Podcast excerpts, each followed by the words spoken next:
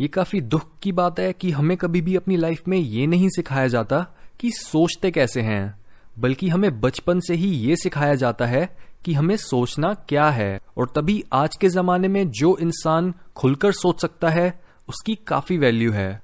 क्योंकि अगर आप यूनिक आइडियाज़ के बारे में सोच सकते हो और उन्हें क्लियरली दूसरों को समझा सकते हो तो आपके लिए सक्सेस हासिल करना काफ़ी आसान होगा। इस स्किल के साथ आप दुनिया के सबसे मुश्किल मैटर्स को समझ सकते हो और दूसरों को उसका सोल्यूशन पेश कर सकते हो। ये मैटर नहीं करता कि आप किस फ़ील्ड में हो और आप किस टाइप की प्रॉब्लम्स के साथ डील करते हो। आपकी मेंटल क्लैरिटी आपके लिए एक सुपर पावर की तरह काम कर सकती है और आपको सोसाइटी के लिए सबसे यूजफुल इंसान बना सकती है। और तभी आज हम डिस्कस करेंगे कि हम अपने थॉट्स को ऑर्गेनाइज करके और अपनी मेंटल क्लैरिटी बढ़ा के अपने सोचने और समझने की स्पीड कैसे तेज कर सकते हैं? वेल well, सबसे पहला और ज़रूरी तरीका है रीडिंग एंड राइटिंग। क्योंकि कॉग्निटिव साइकोलॉजी में बोला जाता है राइटिंग इज़ थिंकिंग। कुछ भी लिखने के लिए आपको सोचना पड़ता है कि आप किन वर्ड्स को यूज़ कर सकते हो अपनी आर्ग्यूमेंट को स्ट्रांग बनाने के लिए और कौन से वर्ड्स आपके सेंटेंसेस को स्मूथली फ्लो होने से रोक सकते हैं। एमडी ज्यूडी विलिस एक न्यूरोलॉजिस्ट है और उनकी रिसर्च बताती है कि किसी भी कॉम्प्लेक्स टॉपिक के बारे में लिखने से हमारे दिमाग की इंफॉर्मेशन को रिसीव प्रोसेस और याद रखने की एबिलिटी इम्प्रूव होती है। और इसके साथ ही कुछ भी लिखना हमारे दिमाग के लिए एक एक्सरसाइज की तरह होता है, जिसकी मदद से हम अपने दिमाग को इफेक्टिवली यूज़ कर सकते हैं। जितना खुलकर आप किसी टॉपिक के बारे में लिख सकते हो वो बता सकता है कि आप कितना खुलकर सोच सकते हो। यहाँ तक कि हम एक इंसान के आईक्यू को भी प्रिडिक्ट कर सकते हैं उसकी राइटिंग स्किल्स को एनालाइज करके। नाउ क्वेश्चन ये है कि हम लिखें क्या?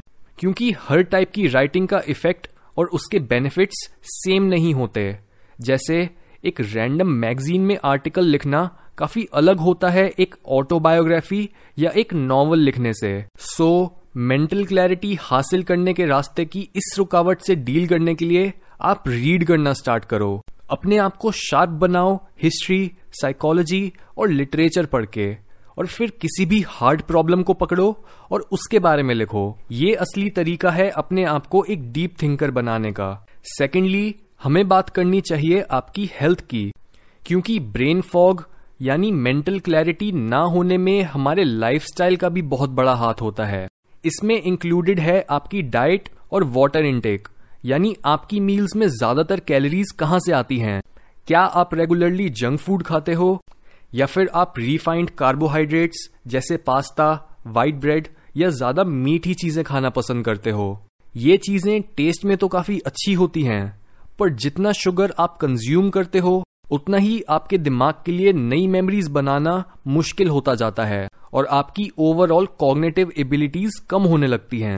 हाउएवर अगर हम अपने दिमाग को हेल्दी फैट्स प्रोटीन और कॉम्प्लेक्स कार्बोहाइड्रेट्स जैसे वेजिटेबल्स और ग्रेन्स के साथ नरिश करें तो हम अपने दिमाग को उसकी मैक्सिमम कैपेसिटी पर यूज़ कर सकते हैं।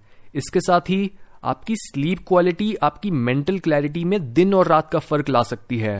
क्योंकि सोते टाइम आपके ब्रेन सेल्स दिमाग में पैदा होने वाले कई जहरीले केमिकल्स को हटाते हैं, ताकि आपका दिमाग ढंग से काम कर पाए, जिसकी वजह से अगर आप लंबे समय तक सात से आठ घंटे की नींद नहीं पूरी करते तो आपका दिमाग किसी चीज़ पर फोकस ही नहीं कर पाता, और आपके स्ट्रेस लेवल्स हमेशा बढ़े रहते हैं।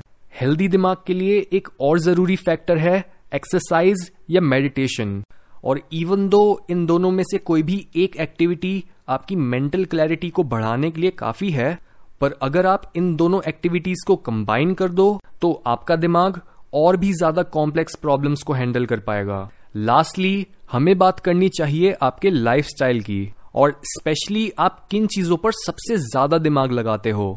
क्या आपका दिमाग टीवी शोज़ मूवीज़ और गानों से भरा रहता है, या क्या आप पूरे समय लड़कों या लड़कियों के बारे में सोचते रहते हो? आपके दिमाग की वर्किंग मेमोरी एक कंप्यूटर की रैम की तरह काम करती है और वो एक टाइम पर सिर्फ़ कुछ गिनी चुनी चीज़ों को ही हैंडल कर पाती है।